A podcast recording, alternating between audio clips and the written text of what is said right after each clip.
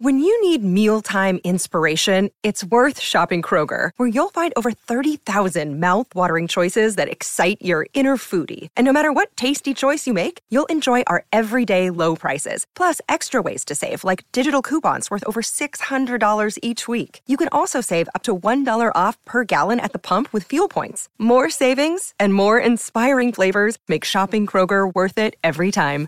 Kroger, fresh for everyone. Fuel restrictions apply up all the nooks and crannies of your body's basement, but this year Manscaped can help you get the perfect presentation on that beautiful face with the new Beard Hedger Pro Kit.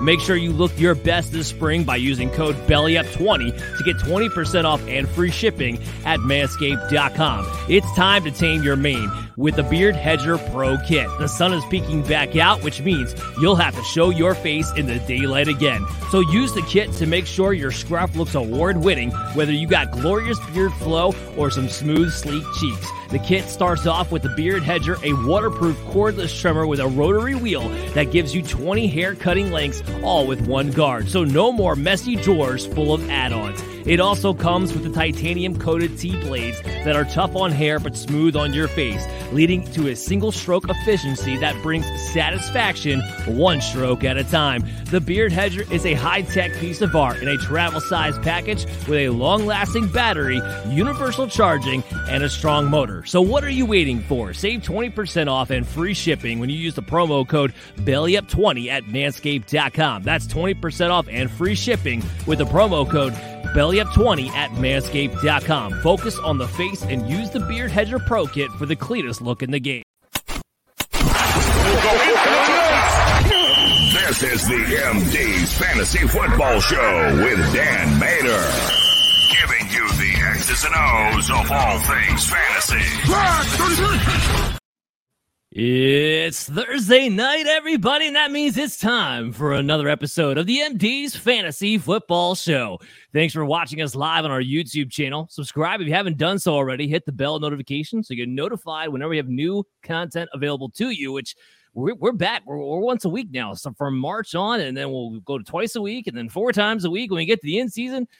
It's good to have football back. We're two weeks away from the NFL draft special on April 27th Of course, we'll be doing the entire first round commercial free, streaming the entire time, and the second and third round on April 28th, starting about a half hour before the draft kicks off on both of those days. By the way, my name, your host, Dan Mader here. I got my co-host, Danielle DuBois. Danielle, how are you doing? We maybe have her. We've been having some technical difficulty. Did you hear me? Yes, I did. I finally got you. uh, Chris should be joining the show at some point, and until he does, we have to properly introduce our guest here. So let's get this started. And now, standing in the bottom right top of your screen, he is the one, he is the only, the dynasty expert at FantasyPros. You can find him on social media at Fitz underscore FF. Find him on his fantasy podcast because you don't want to miss what he has to say. He is Pat Fitzmaurice. Welcome to the show, what? Pat. Thanks for coming on. Hey, thanks for having me, Dan. What an introduction. Uh, nice to join you and Danielle. I'm so happy to have you. So we're, we're talking about the wide receiver class, and uh, Pat and I were talking about you know before the show. Is it feels like a unique class because the last couple of years we have seen wide receiver ones, not, not, not just wide receiver ones for NFL teams, not just wide receiver ones for your dynasty, but wide receiver ones, like as in the rookie year, they could be the best NFL wide receiver out there. We don't necessarily have that in this class, but we do have a slew of guys that we're, well, pretty intrigued by. And we're going to have to get through those today's show. I mean, Pat, when you look at this wide receiver class, what do you make of it? Yeah, you summed it up pretty well, Dan. Um, not a lot of sure things, very few sure things. Um, you know, maybe one by my count, and um, but like a lot of potential contributors. And I just like, I'm worried that I don't know who those potential contributors are going to be and that I'm I've not done a good job. Like it's a, a tough class to evaluate. Like I think it's really tricky. And uh, as I was telling you earlier, I'm worried that like the draft is going to come. These guys are going to go in an order that like completely, you know, flummoxes me and goes against everything I have in my rankings. And I'm going to have to like violently reorder everything based on how the draft capital goes. Um, but that's kind of it. I mean, I've just got like, I've got opinions on all these guys, but they're very loosely held opinions. And, uh, you know, I'm, I'm willing to open myself to the possibility that any of these guys could be, uh, you know, pleasant surprises. Um, but I think, you know, some of them are going to be outright busts too, like a lot of these guys we have in our top 20, top 25. I think the key is really it's going to be landing spot. Like it, it's really going to boil down to who got lucky and wound up on a, a smart offensive team, who wound up on a good quarterback team, and we're, we're losing Danielle here a little bit, but it, it, that that's going to be the key. I think more so than anything else. And I have to hit this quota uh, on every show that we do. It's about the NFL draft what we just talked about, what Pat and I are talking about right now, is exactly why you have to wait until after the NFL draft to have your rookie mock drafts. Okay, that no better reason than to bring that up right then and right there. And I always have to hit that quota just you know once every every show. All right, so let's go ahead and get into who we think is our wide receiver one. Pat, you are our guest. You can go ahead and have the floor first. So for me, it's Jackson Smith-Njigba. And I, what I guess has me sold on him is that I know he's an NFL caliber route runner. Like he is, he is going to be one of the better route runners in the NFL right away. Um, you know, and I'm also pretty sold by the fact that he had what a, a 95 catch, 1600 yard season while playing with Garrett Wilson and Chris Olave. And, you know, there was that, um, famous uh, interview that everyone talks about where it was, I believe, the three of them sitting together, and uh, the interviewer asked who the, the best receiver of the group was, and Olave, Garrett Wilson instantly pointed to Smith-Njigba, like he's, you know, better than they are, which considering what those guys did as rookies, that's uh, high praise indeed. But CJ Stroud has spoken glowingly of JSN. Um, you know, I mean, I I do think maybe we should be concerned that he lost so much of his his last season at Ohio State to injury. Um, you know, I've seen him mocked in some spots to the Tennessee Titans, which is kind of interesting because I, I don't know if um, I don't know. I, it doesn't seem like a place where uh, the head coach is going to be too crazy about um, soft tissue injuries. So, uh, you know, a guy who missed most of his final year. Um, I don't know. I, I don't know if Vrabel would necessarily nix that pick, but um, no. So I, I think he's going to be a really good player. I, I think he's pretty can't miss. I do like Jackson Smith-Njigba, and, and for me, it is Quentin Johnston for me. But it's it, it's a one A one B situation. The big thing with Jackson. I think there's no question his his side to side quickness as he proved that during the NFL Combine. I mean, he blew everybody out of the water with the shuttle and the three cone drill and everything like that. It, it proved what a fantastic route runner he actually could be, especially with the separation possibility. But what bothers me about him is that I'm unsure about what his top end speed might be. That that's that's what kind of concerns me a little bit when it comes to what his his overall potential ceiling, which is why I look at Quentin Johnston. And yes, he I don't think he's as good as Jack Smith-Njigba as far as getting that separation from side to side. I think there's more potential to be untapped with a guy like this, though, because he can go deep. He can be a bigger bodied wide receiver. He is pretty good on the outside. He can be an X receiver. And believe it or not, that's you know, 20 years ago when I fell in love with the NFL, it,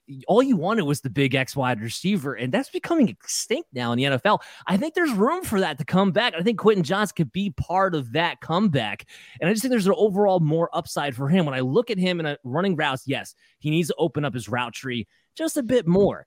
But I see a guy who has fluid hips. When you look at him running, he run his post routes, he run his out routes, he run his comeback routes, which is mostly what he's stuck with over there at TCU he can sink his hips. To me, that indicates a guy who should be able to develop uh, in his route tree. I'll let you rebuttal, and then I'll go ahead and uh, get Chris, who's finally joined the show here.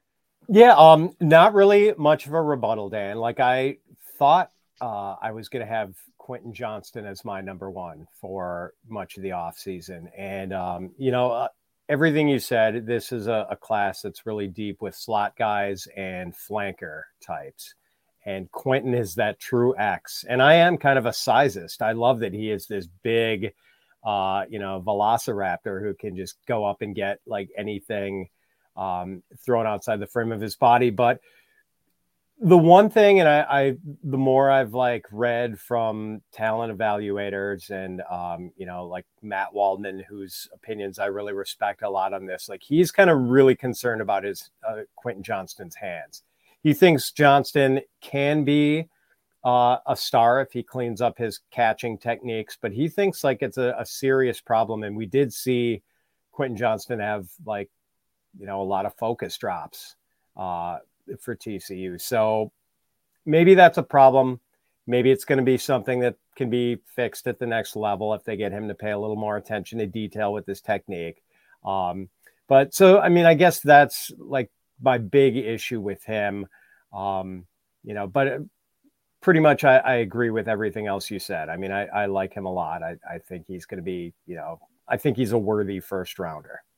Well, and that point's fair. I mean, he had eight drops last year. That's a, that's a, significantly high number. And contested catches for a guy his size, he wasn't really as productive in that department as you'd like him to be. Although I think I personally hold Max Duggan accountable for that more so than anything else. So that's kind of where I battle back, back and forth. But let's get uh, let's get Chris introduced here into the show. Chris, how you doing? Everything okay? You you run a little late here, bro?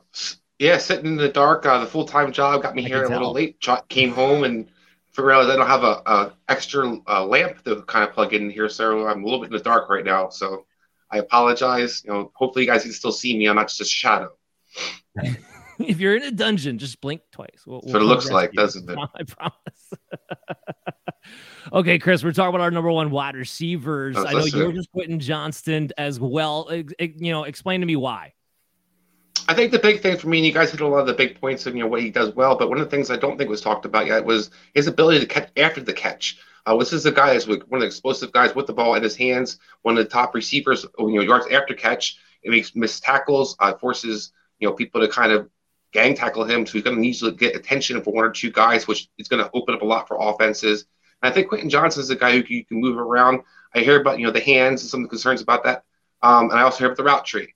I heard similar things about DK Metcalf in the route tree. Route tree. I heard things about AJ Brown in the route tree. They can go down the line. Uh, Courtland Sutton had you know problems with his hands and what kind of routes was he going to be able to run. Courtland Sutton was able to, his injury, was, was quite a good receiver. Then you talk about the smoothness, and that's what I see with Quentin Johnston. He has smooth hips. He can get out of his breaks. And very few guys his size can catch the ball and make you miss. Not just make you miss, make you miss badly. Uh, this guy's explosive. So for me, what I'm looking at is a guy that you can, you know, you can continue to grow um, you talked about Max Duggan. I, I, think also, I agree with you, held back in a lot of ways, in my opinion.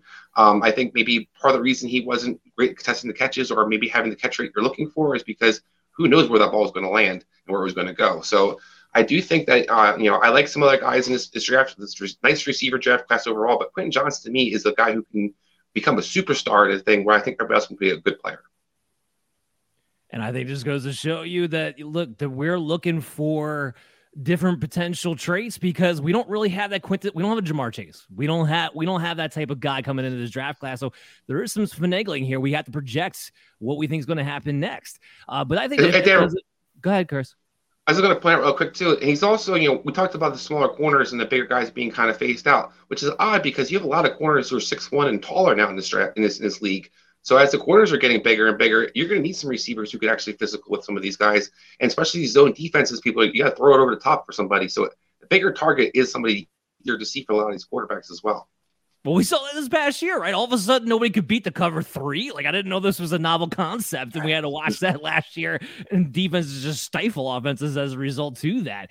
Uh, but let's let's let's get into our next segment here. We got our complaints and grievances with the ECR. Tradition of Festivus begins with the airing of grievances. Okay. So, Pat, you are our guest. This is the uh, segment where we complain and grieve against the ECR of why they're so wrong and we are so right. All right. Um, let's see. I mean, I, I guess uh, the ECR has Jonathan Mingo at wide receiver 15. I've got him wide receiver 10. I like him considerably more than ECR. And um, like it's to me, I, I like his physicality a lot.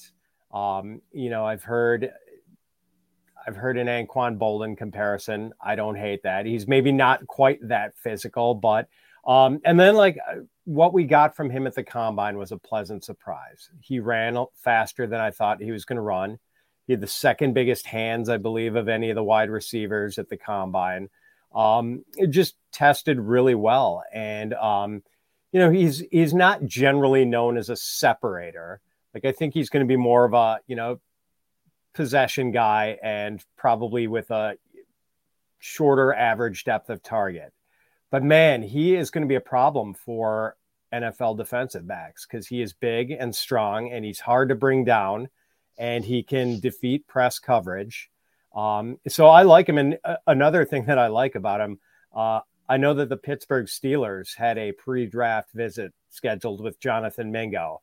And generally, when the Pittsburgh Steelers are on a wide receiver, that's a pretty good sign. That is a franchise that knows how to evaluate wide receivers. So um, yeah, I'm pretty bullish on Mingo, and I, I think the ECR is missing a bit here. And the other one I know we're going to talk about later, so I won't dwell on it too much. I think I'm a little, little lower on Rashee Rice uh, than consensus. I've got him like 16th, 15th, and uh, ECR has him at eight. Yeah, that, that one, I'm going to let you and Chris duke that one out. Spoiler alert, guys, in a later segment on here today. Uh, it, it's funny you mentioned the, the Steelers when they're on a wide receiver. You know, when you think Pittsburgh Steelers, you, you think defense, you think running the ball. No, the, the, true position they hit time and time again is that wide receiver position. It's so weird, but it's it's it's so true. Um, I, will talk about Mingo with you actually a little bit because he was going to be my deep sleeper. I saw you put him on the list and what you're going to talk about, so I actually changed out my deep sleeper later on in the show um, because I figured why not just talk about Mingo here because I'm with you. I see a guy who I don't know if he's quite as dynamic as AJ Brown, but he's built that way. A big bodied, physical wide receiver. Chris has talked about they got to find wide receivers who can take on these bigger corners and out muscle. Mingo's that guy. And when he ran that 40, that shocked us all. So I was doubling down on Mingo really being able to surprise people. So I'm with you 100% on Mingo being way way too low on the ECR uh, is right now. In fact, I can put up our rankings to kind of give you guys an idea of where we have some of these guys at in our in our top situation.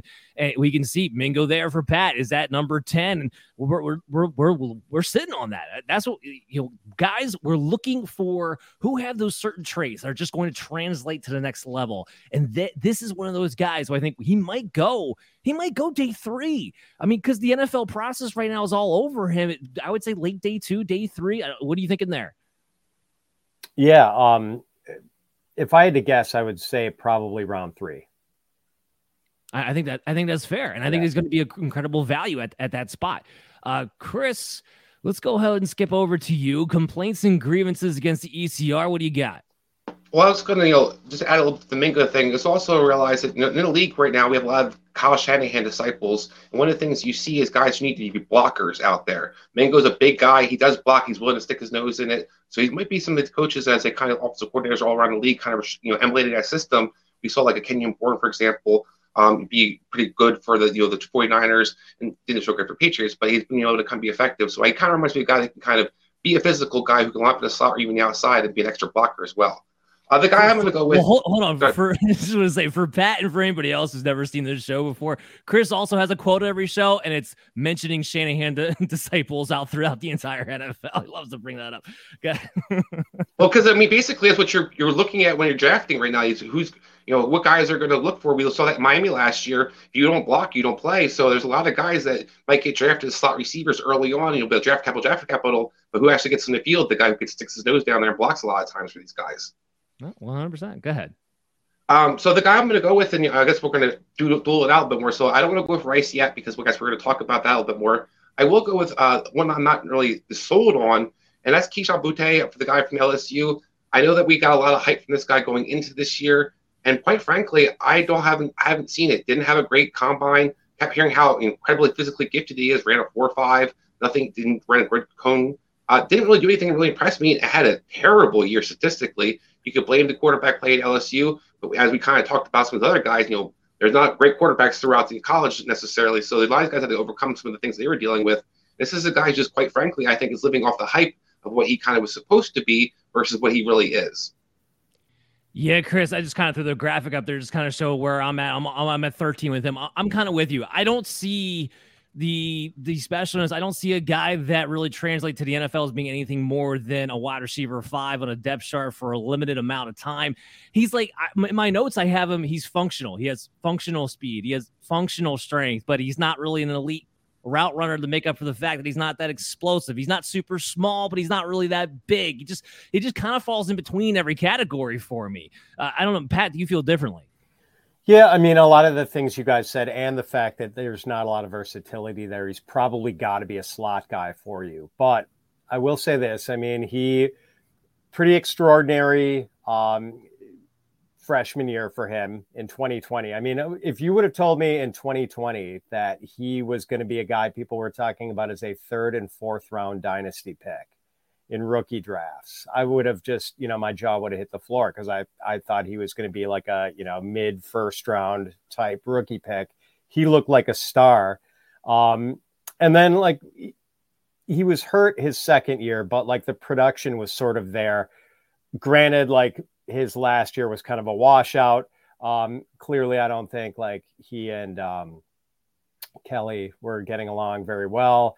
Um, and so, yeah, that was bad. And then, as Chris mentioned, like his combine testing was really disappointing. But I know Matt Waldman thinks that maybe combine testing in the case of Boutte is sort of overrated because he thinks Boutte comps to like Robert Woods and Jarvis Landry, guys who maybe don't test that well, but they're um, really solid route runners, really good at the catch point, and then very good after the catch. And you know, I, I get that with Boutte. So, I mean, I'm kind of conflicted with him too. That that last year, that poor combine testing, I mean, makes me wonder whether he's going to make it or not. And plus, there's you know some open questions about his desire. So. Um, I'm I'm leaving myself open to the possibility, and I I think just because everyone is so down on him, that I'm probably going to wind up with him in more rookie drafts than I was anticipating a couple months ago. Well, value, value, value. That's one thing you guys got to take into consideration when, when, we're talking about these guys and we're, and we're analyzing them and trying to determine what we think their value is if let's say he goes to A3, let's say he winds up you're in your fourth round of your rookie draft. Yeah, of course he's worth a shot taking there at that point, uh, especially with the situation that he's in. And that goes for well, really anybody.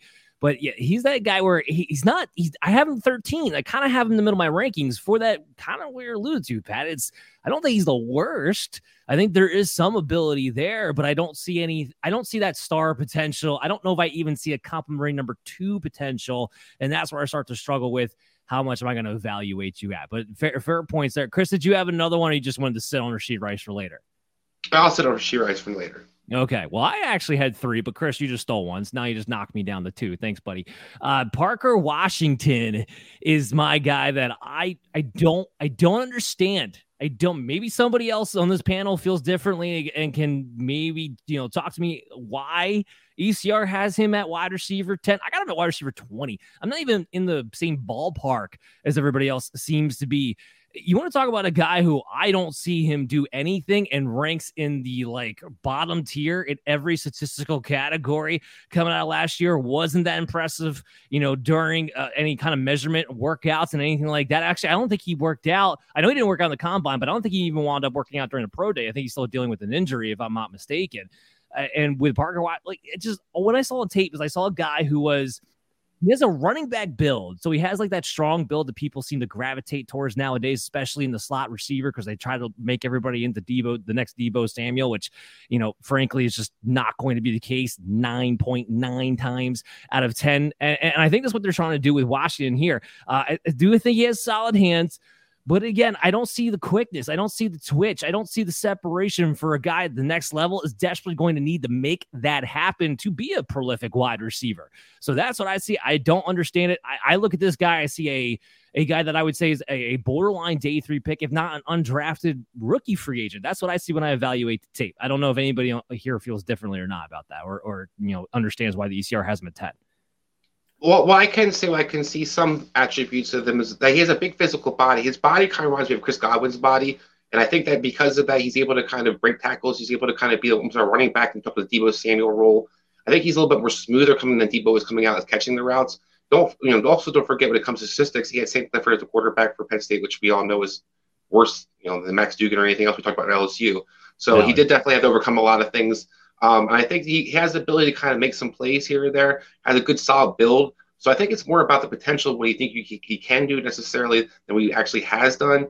And I think there's some you know physical skill set there that you can see a guy who can make something happen if he gets the ball in his hands. But I'm with you, Dan. I think he has you know the smoothness isn't really there yet, and that's where I do have some questions whether he's going to be a top tier player or a guy who's kind of just makes a roster. Pat, what are your thoughts? Yeah, I mean, I'm up in uh, Big Ten country, so I've I've seen a lot of him, and uh, you know, at no point did I ever think like really that he had star potential. Although, you know, I can sort of excuse uh, the fact that he never really put up eye popping numbers at Penn State because he was, after all, catching balls from Sean Clifford. So, uh, you know, we'll give him a free pass there. Um, but uh, to what Chris said about uh, the running back build, um, maybe that's it. Just that he, NFL teams might see him as a zone beater.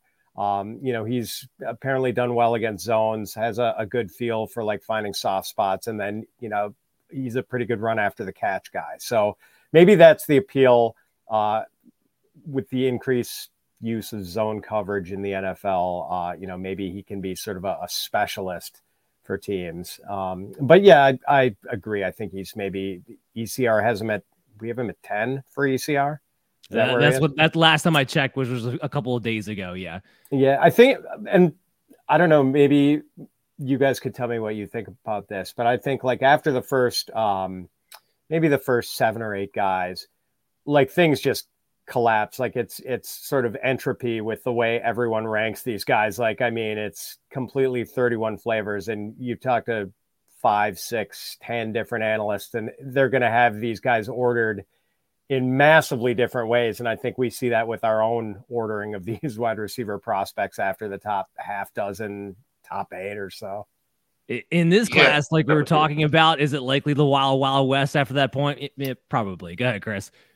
I was just gonna say, you know, you guys make him correct me wrong. I think he's a younger guy too. I think he maybe he's like a 2021. I think he's a younger yes, guy. So yeah, I think at, like the 21 age and 20, yeah, like something like that, like 20 and a half, 21. So they're maybe looking for potential that he could be something bigger, you know, grow into something. All right, all right. So you guys gave me like some clue as to why he might be that high. Although I still hear that you agree with me more than that, and that's all I really care about. Uh, I do have one more, and that's Trey Palmer. Uh, so th- this guy, I-, I, get why there's hesitancy on his part.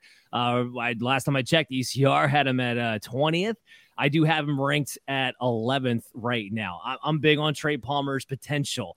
Uh, one of the things, and it's kind of been a common theme of this show, is that there's so many guys who are like that five eight, five nine range, and not that it can't be done. And we're starting to see some smaller guys have some success. That's true.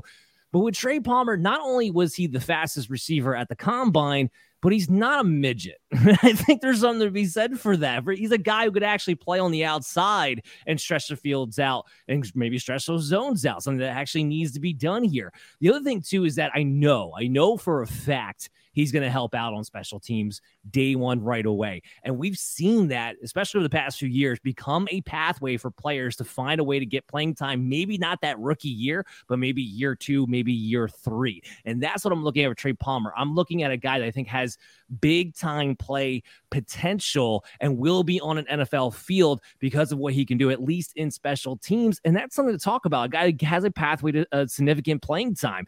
And he was look, he transferred out, yes, but he was highly productive. I like guys who are highly productive who have NFL trans, translatable traits. So when I look at him being 20th with a guy who has that kind of potential because of what he can do down the field with his speed, I, I think people are kind of on average at least uh, losing it a little bit or, or, or sleeping on him. I should, I guess I should say.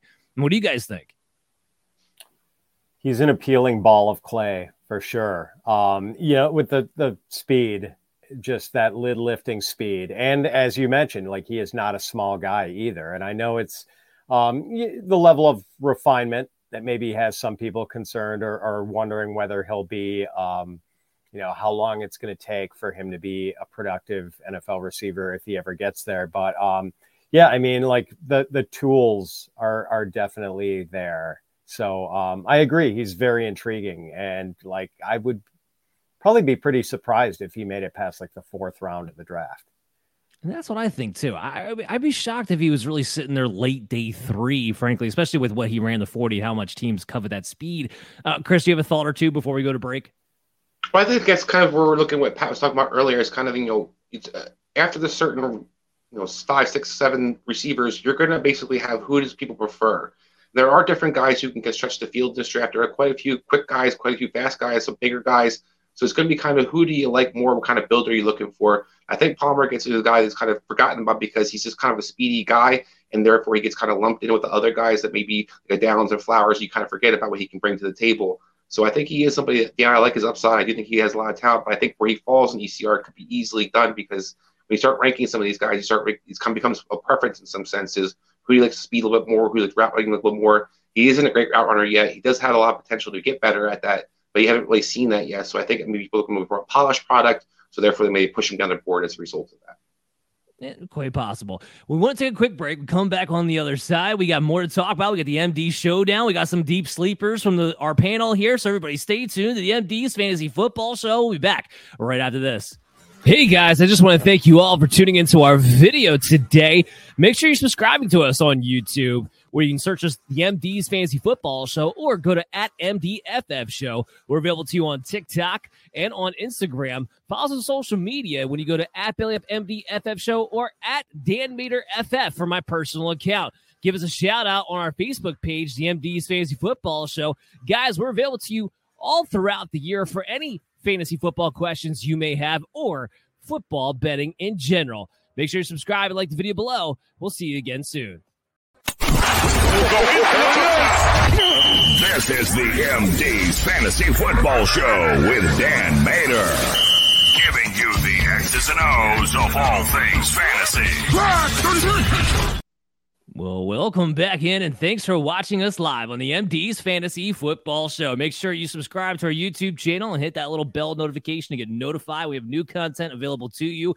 We don't just drop live full episodes, we also have short video form for you. And make sure you download us on your favorite podcast app to stay up to date with the show when you're on the go. As always, I'm your host, Dan Mader, joined here my co host, Chris Dowhower, and we got Mr. Pat Fitzmaurice in the building of FantasyPros. And uh, Pat, what's some things that you, I mean, you, are always busy. You got some content going on. Uh, what do you want people to check out? You got going on right now? Oh man, um, they can check out Fitz on Fantasy uh, and the FantasyPros Dynasty podcast. Um, FantasyPros Dynasty podcast should be coming out. Uh, well, I guess that one won't be out till Monday, but uh, that one has uh, Matt Waldman, whose name I've dropped a couple of times, and uh, you know, Matt's always got some fascinating uh, opinions on players, and he turned me on to Isaiah Pacheco last year. You know, uh, Matt introduced us to him. I mean, I knew who Pacheco was, but uh, Matt talked about him at length on our show last week, and then or, or last year, and then lo and behold, ten months later, uh, Isaiah Pacheco is moving the chains in the Super Bowl, and um, yeah, so that was that was a pretty good call for him. Matt's really sharp. I think people enjoy, will enjoy that show. And uh, currently on my show, I, I had our own in house uh, NFL draft analyst and college talent evaluator, Thor Nystrom, who is also uh, whip smart and just a, a, very shrewd evaluator of talent. So it was interesting to get his perspective on some of these guys. Yeah, absolutely. I mean, and Matt, he's so great on on YouTube. It's it's absolutely phenomenal. But Pat, man, I could have told you about Pacheco. I, I I'm a Rutgers fan through and through. I'm one of the very few out there. There's not many of us. I can tell you that. All right, guys, it's time for the showdown.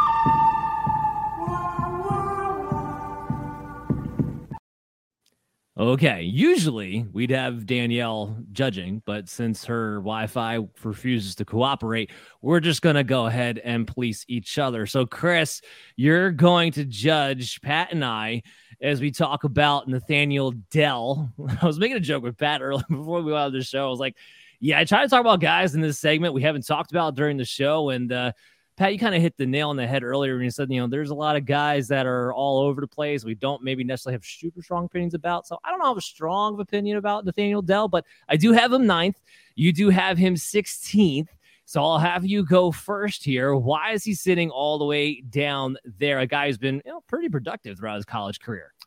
Yeah, you know, and for a while, Dan, like I had him like out of my top 20. Like Ooh. to be honest. And then I, I had to change my mind. Like he's, you know, he's was too productive in college. But um, to me, the 40 time at the combine was almost disqualifying. Um, I know like he plays fast and um, but man, when you are 5'8 and 165 pounds, um, I want to see four three speed. I don't want to see like barely under four five speed. I think his uh, official time was four four nine. Um, I'm a little concerned that the speed is not going to play as well in the NFL level when you've got cornerbacks who can really run.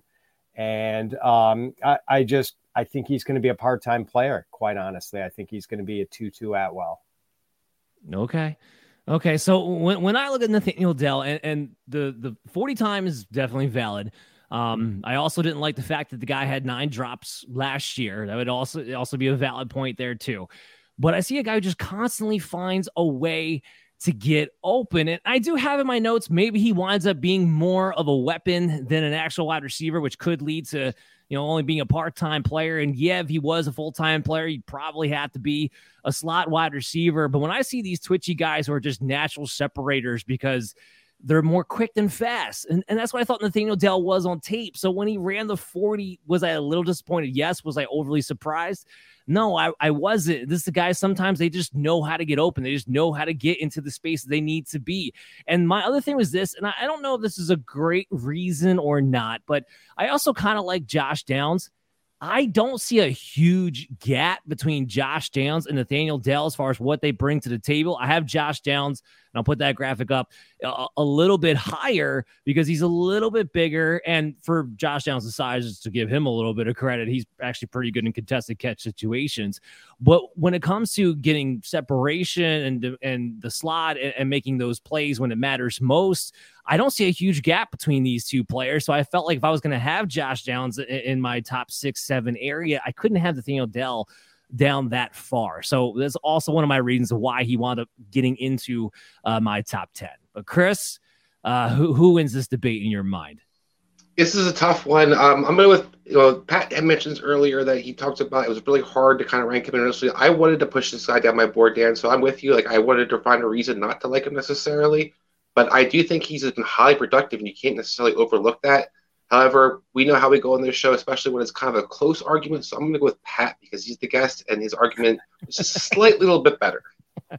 Thank you, Chris. that's that's that's completely fair. All right, all right, all right. One one one one for Pat here. Now I will be the judge, and Chris, you better look out. This better be like a sealed plate argument because you ain't getting shit out of me, buddy. but you guys got Rashee Rice. Uh, Chris has him at wide receiver two overall, which I'm big on Rashee Rice too. I am not quite that big, so I'm gonna be. It's gonna be fun to hear this. And then Pat has him all the way down at wide receiver 15. So of the three of us, this is our biggest discrepancy right here. Is Rashee Rice between these two guys? So Pat, make your argument here. Why is Rice at 15 for you? Yeah. So um, as I mentioned before, I think after the top six or the top eight, things really uh, break apart and, and the rankings get pretty, you know, we're, we're splitting hairs in a lot of ways. And so, you know, now, especially seeing how high Chris is on, uh, is on him, I'm, I'm looking at my rankings and thinking like, hmm, should I have him ahead of Jayden Reed and Xavier Hutchinson and A.T. Perry? Um, yeah, I mean, he really showed out as a senior 96 catches, 1,355 yards, 10 touchdowns and he's kind of a springy athlete. Did did really well with the jumps, and that shows up on tape. I mean, he high points the ball really well. uh, strong uncontested catches. I guess my main concerns with him are that he has had some ball security issues, uh, some focus drops, and some fumbles. And that the talent evaluators, I mean, I guess I have not, uh, you know, I didn't bird dog SMU games too much last fall, admittedly, because, uh, you know, I'm more of a, a Big Ten SEC type guy. Um, but what I've seen of him, um, like I haven't seen enough to see what the evaluators see, and they point to some inconsistencies in his technique. Like the basics are there, like he does show good t- technique at times, but he doesn't always show it and can be just uh, hot and cold as far as doing things the right way. So, um, plus he's a little older. I mean, we do like the younger guys. We talked. Uh, Chris mentioned Parker Washington being a younger guy. I know uh, Kayshon Boutte doesn't turn 21 until next week. Um, I think, or, or, maybe it's not next week, but I, I think it's coming up. Yeah. Yeah. Um, but Rice is a little bit older. He turns 23 next week. So I, I, guess, you know, not that I'm totally dismissing him because of that, but it's a little bit of a strike. I, I wish he were a little bit younger and that that uh, dominant last year he had at SMU, um, you know, hadn't come against basically younger defensive backs. And that's fine. Chris. Before you make your point, though, how many guys in this draft class, and I guess it, it would be next draft class too, that just kind of get screwed over in the age part of it because of the COVID 2020 season? I, I do feel bad for these guys from that standpoint. But go ahead, Chris. You can make your point now. Yeah, I mean, well, I think Pat hit some of the things. This guy had elite production. sorry, elite production last year. The 96 catches, over 1,300 yards, uh, 90 point, 99.9% uh, QB rating when quarterbacks were targeting him. So he's obviously a guy that people can throw the ball towards and he makes something happen. Top 96% when it came to the vertical.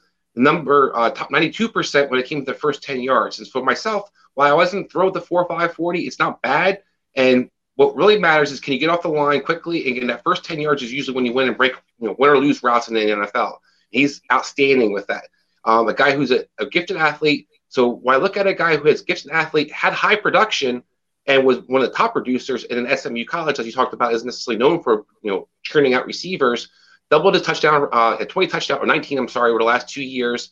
Um, increased his yards per catch over the senior year, so he had you know 10 yards just 2021, went up to 14 in 2022. So it's a guy who's not necessarily just, just turning around, catching the ball, and that's it. He's making something happen. He continues to stretch the field. So what you know, the little kinks where he can improve some of his route running, he can get a little bit more smoother. I think the physicality that he brings to the table, the skill set, and then the production makes me very excited about a guy that if he can work on a couple of little things, he could be an outstanding player. One of the few guys who I think could be a true star in this you know, this draft class.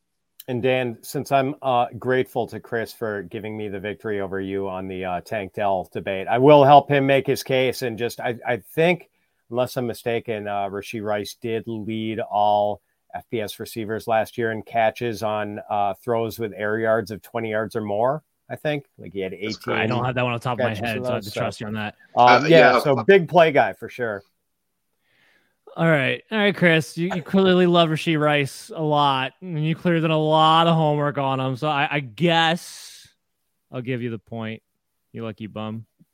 all right, Pat. Now you're gonna judge me and Chris here, and um, we got a big gap when it comes to Marvin Mims. Now I got Mims sitting as my wide receiver six, one spot below Rashee Rice, Chris. But uh, you have Marvin Mims all the way down at wide receiver 14. So, Chris, you can go ahead first. Why do you hate Marvin Mims so much? I don't hate Marvin Mims. This is going to probably go back to Pat's earlier point that I think there's a lot of guys who are very similar in this draft that I find. He's one of those guys that kind of gets bunched in not overly tall, had a good 40 speed, but wasn't really impressive in the rest of the you know combine things.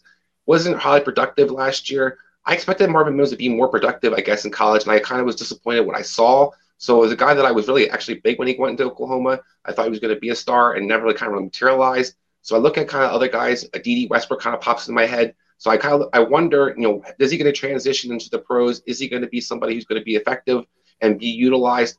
I think if he would have had a decent, a better year, um, he probably would have been more draft capital spent on him because he didn't. I worry this is going to be a guy who's going to be a, you know, a third, fourth receiver on a team, and I don't really see long term fantasy value unless he gets on the field quickly. Um, so I, I, have a little bit of difficulty trying to. I don't hate Marvin Mims, but I also think is a guy that I think there's a lot of other guys very similar to. So I don't know if necessarily think he's going to be somebody who stands out to a lot of people.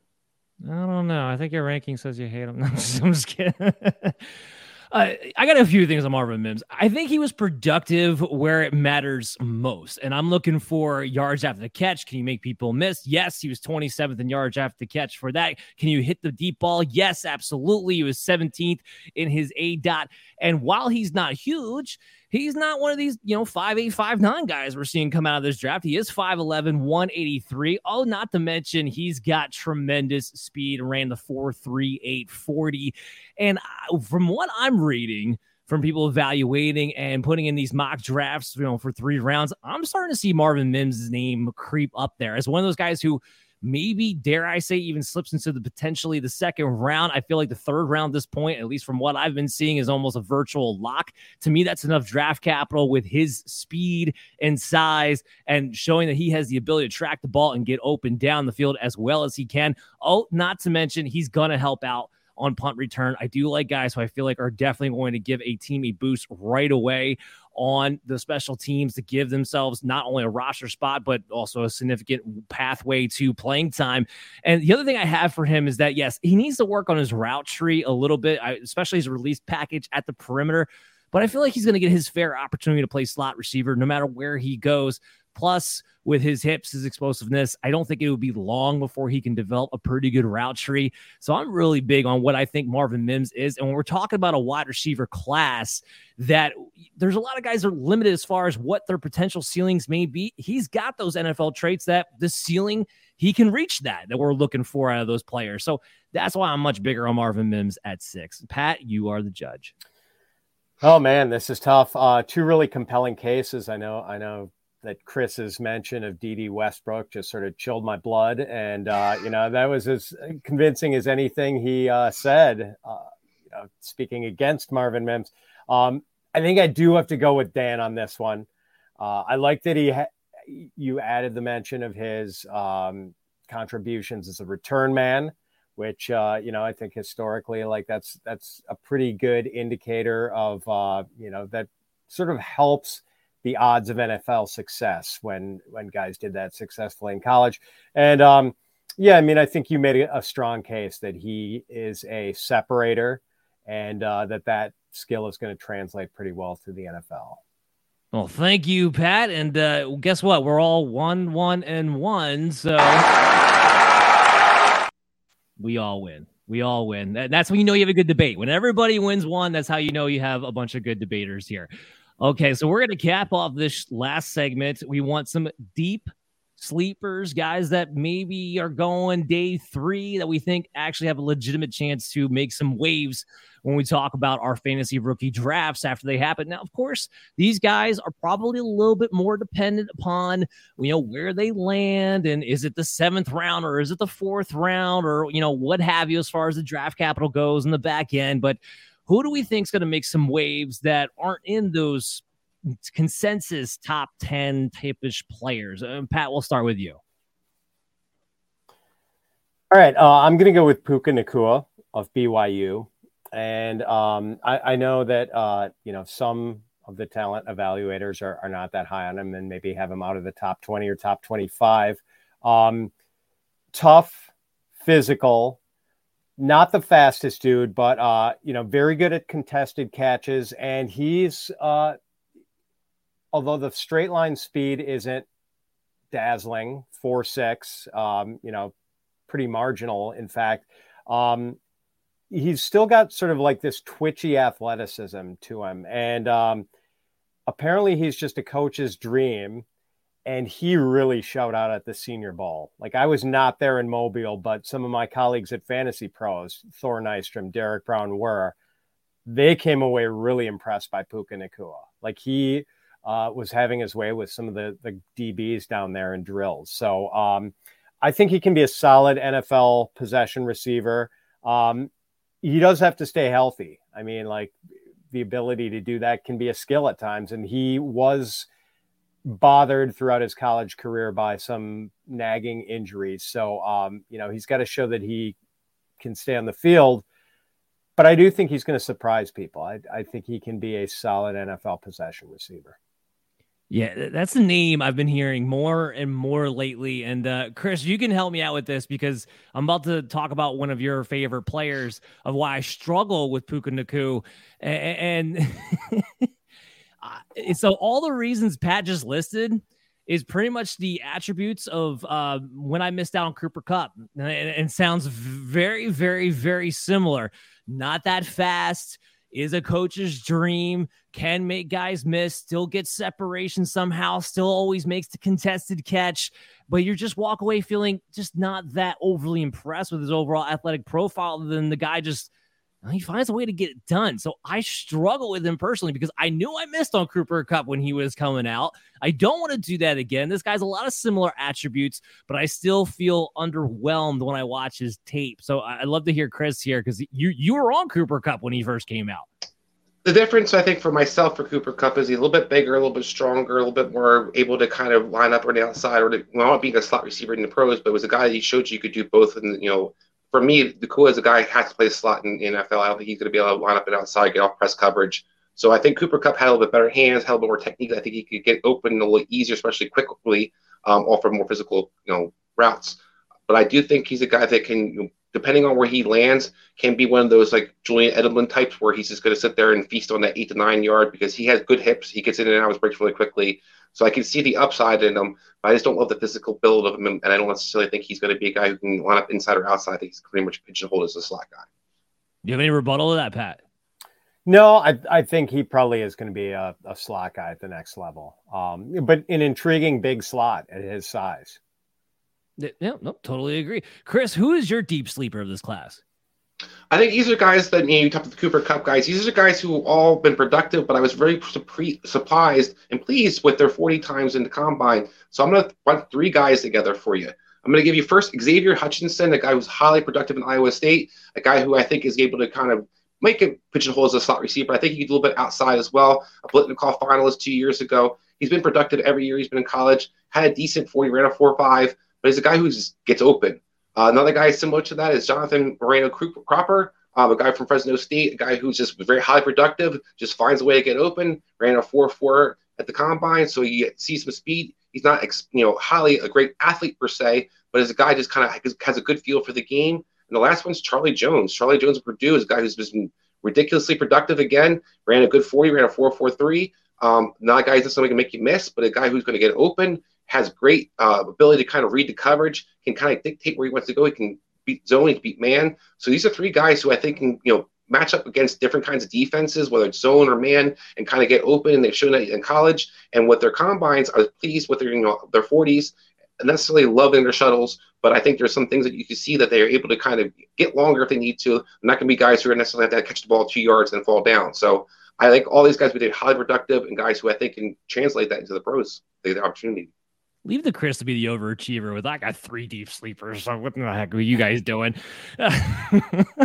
I like those names, especially Xavier Hutchinson. That that was a guy that it is still on on my radar. Um, yes, I have him ranked towards uh, I think 18 right now, but he has some intriguing skill sets uh, in particular. And yes, Charlie and and Cropper both do as well. Cropper's another guy that I uh, kind of almost put inside my top 20. Didn't quite there. Pat, you got any take on those three? Um, Hutchinson, yes, love him as a, a another big slot possibility. Uh, don't know as much about uh, our our guy from Fresno State, Moreno Cropper. Like I'm I'm not much of an authority. Like he's been a blind spot for me, to be honest. I probably shouldn't comment on him. Um, I don't know if I'm ready to uh, embrace another Purdue receiver here, Chris. I, like I I, I really liked really like David Bell.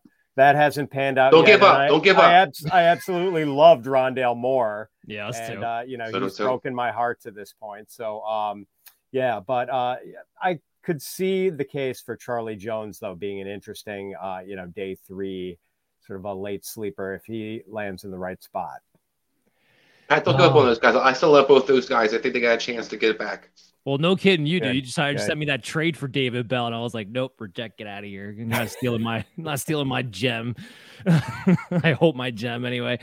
Um, all right, so so my guy is from Princeton, Andre Iosivas. And uh, before I get into him, I just want to say, Princeton, can you please put out a little bit better video? Because watching tape on this guy was brutal. I thought I was watching on like a 1975 TV. And it, you know, it's probably my fault. I literally live 15 minutes from Princeton. I probably should just went to go see a game, knowing that I was going to probably talk about this guy at some point. But you know, whatever. Just get better on the video quality. I mean, you guys are Ivy League over there. You must have some kind of technology, I would think. Anyway, besides all that, what shocked me about him, uh, kind of Chris, kind of why some of the guys wound up in your list that you're talking about. I didn't expect this guy to come out and run a 4 4 3. I mean, he he definitely takes the top off. It's sometimes hard to judge that when you're playing against other Ivy League schools, though, the talent and everything like that. And it doesn't look like he's trying that hard when he runs, but when he comes out, runs that 4 4 3, I'm like, all right, so you have the long strider, deceptive speed. I love that with big guys, especially on the outside, because that will catch safeties off guard time and time again and have them twisting around the the things that you know why he's still lower on the list and why he'll still be a day threes. I wish he would be more aggressive after the catch. He's got a big body. He's real physical. He's definitely strong, but you don't always see that come and play out on the field once he has the ball in his hands. He does have a more complete route tree than I think people want to give him credit for. And there is that, you know, we want to call a stereotype fine, but he has that that Princeton background of just like I'm going to do everything the coach asked me to do, and I'm going to do it exactly how it's taught to me. And you kind of see that on the field as well. I think this is somebody who's going to get drafted as a depth play. I wouldn't be surprised if he's able to find his way on being a starting wide receiver within the first two to three years of whatever team he winds up on. Uh, what do you guys think? Intriguing tools for sure with the size and speed. Um, you know, I it might I could see him being on a practice squad in year one. Uh, you know, being like a guy who's either maybe a, a, sixth rounder, seventh rounder, or maybe a priority UDFA. I, I think he probably will get drafted though.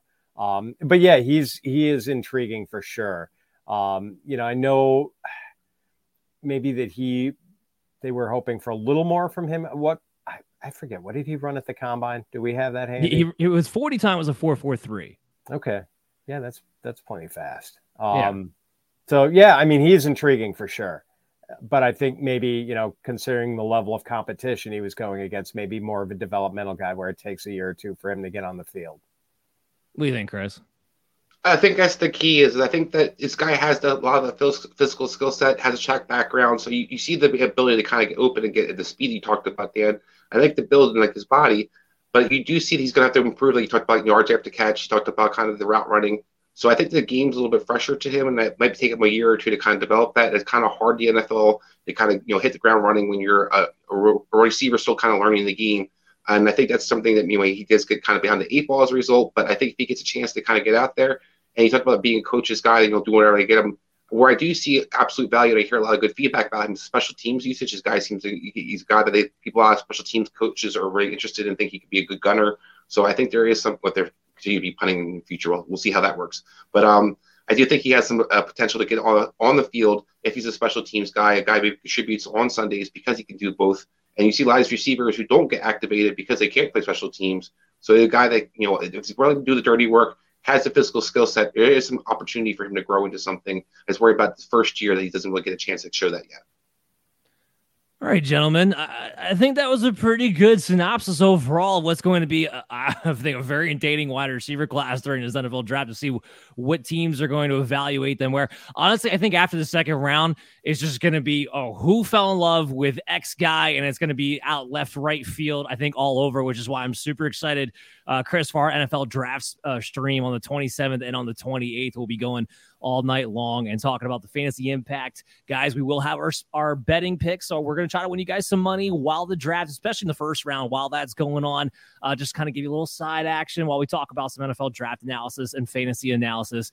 Pat, thank you so much for taking the time to come on to the show. Uh, we met you briefly during the expo. We are going back again this year. It was tremendous to meet you there. I hope we're going to see you again there. You will absolutely see me there again, Dan. And uh, Dan and Chris, thank you so much for having me on. This was a lot of fun. Really appreciate it and really enjoyed the conversation. Oh, I'm, I'm glad you Thank did. You. Um, before we get out of here, you know, tell everybody where to follow you at and, and, where to go check out all your shows and everything one more time.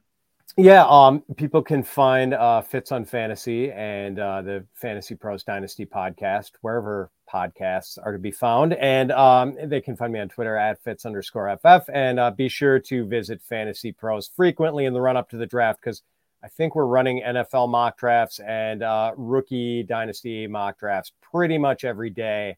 So uh, there's a lot to visit, uh, a lot to check out on our site uh, if you're into that sort of thing. And I'm guessing you are if you're watching this show. Absolutely. And uh, you guys got another feature for, for guys like us where you have the, the, the rookie ranker. So I'll be getting those yes. published out uh, very soon for my stuff before the NFL draft. And I'm, I'm sure you and, and the whole crew of our FantasyPros will um, as well. Chris, you have what do you have coming up with Adam on Belly Up Fantasy? We are going to be doing a preview of the draft. I'm not sure exactly what week we're going to do it, whether next week or the following week, though, um, that Tuesday right before the draft. But we're getting ready to kind of for our kickoff show, kind of previewing, previewing some of the fantasy guys, talking to Adam about some of the deep fantasies, uh, dynasty guys. That's his his in his gambit. I'll talk some more redraft guys. So, kind of getting you ready for the draft and giving you some of the guys that we're liking or looking at as we enter to this my favorite part of the season, draft time that yeah us madden lovers we didn't play for the game. We played for franchise mode. Guys we loved having you on. We're going to be back again next week at 9 30 we're going to have dan toomey on. And we're going to talk about the tight end class which also is one of the stronger classes like running backs last week uh, that's kind of surprising that we've seen in a few years. So i can't wait to get into that of course, all the NFL draft special after that. Make sure you subscribe to our YouTube channel, hit the bell notification, and download us on your favorite podcast app so that way you can stay up to date with the show when you're on the go. We'll see you guys next week.